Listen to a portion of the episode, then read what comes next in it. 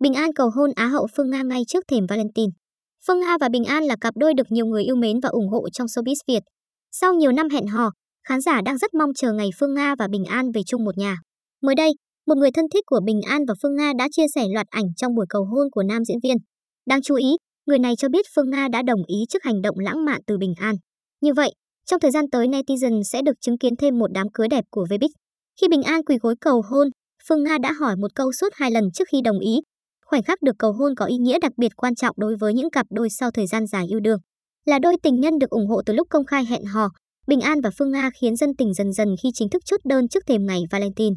Giữa lúc màn cầu hôn đang gây bão, bất ngờ chia sẻ clip Bình An mở lời với Phương Nga. Quỳ gối trong không gian vô cùng lãng mạn, nam diễn viên đưa nhẫn kim cương trước mặt và nghiêm túc nói, làm vợ của anh nhé. Thế nhưng, đàn gái không đồng ý ngay, mà hỏi một câu liên tục hai lần khiến nhiều người phải bật cười.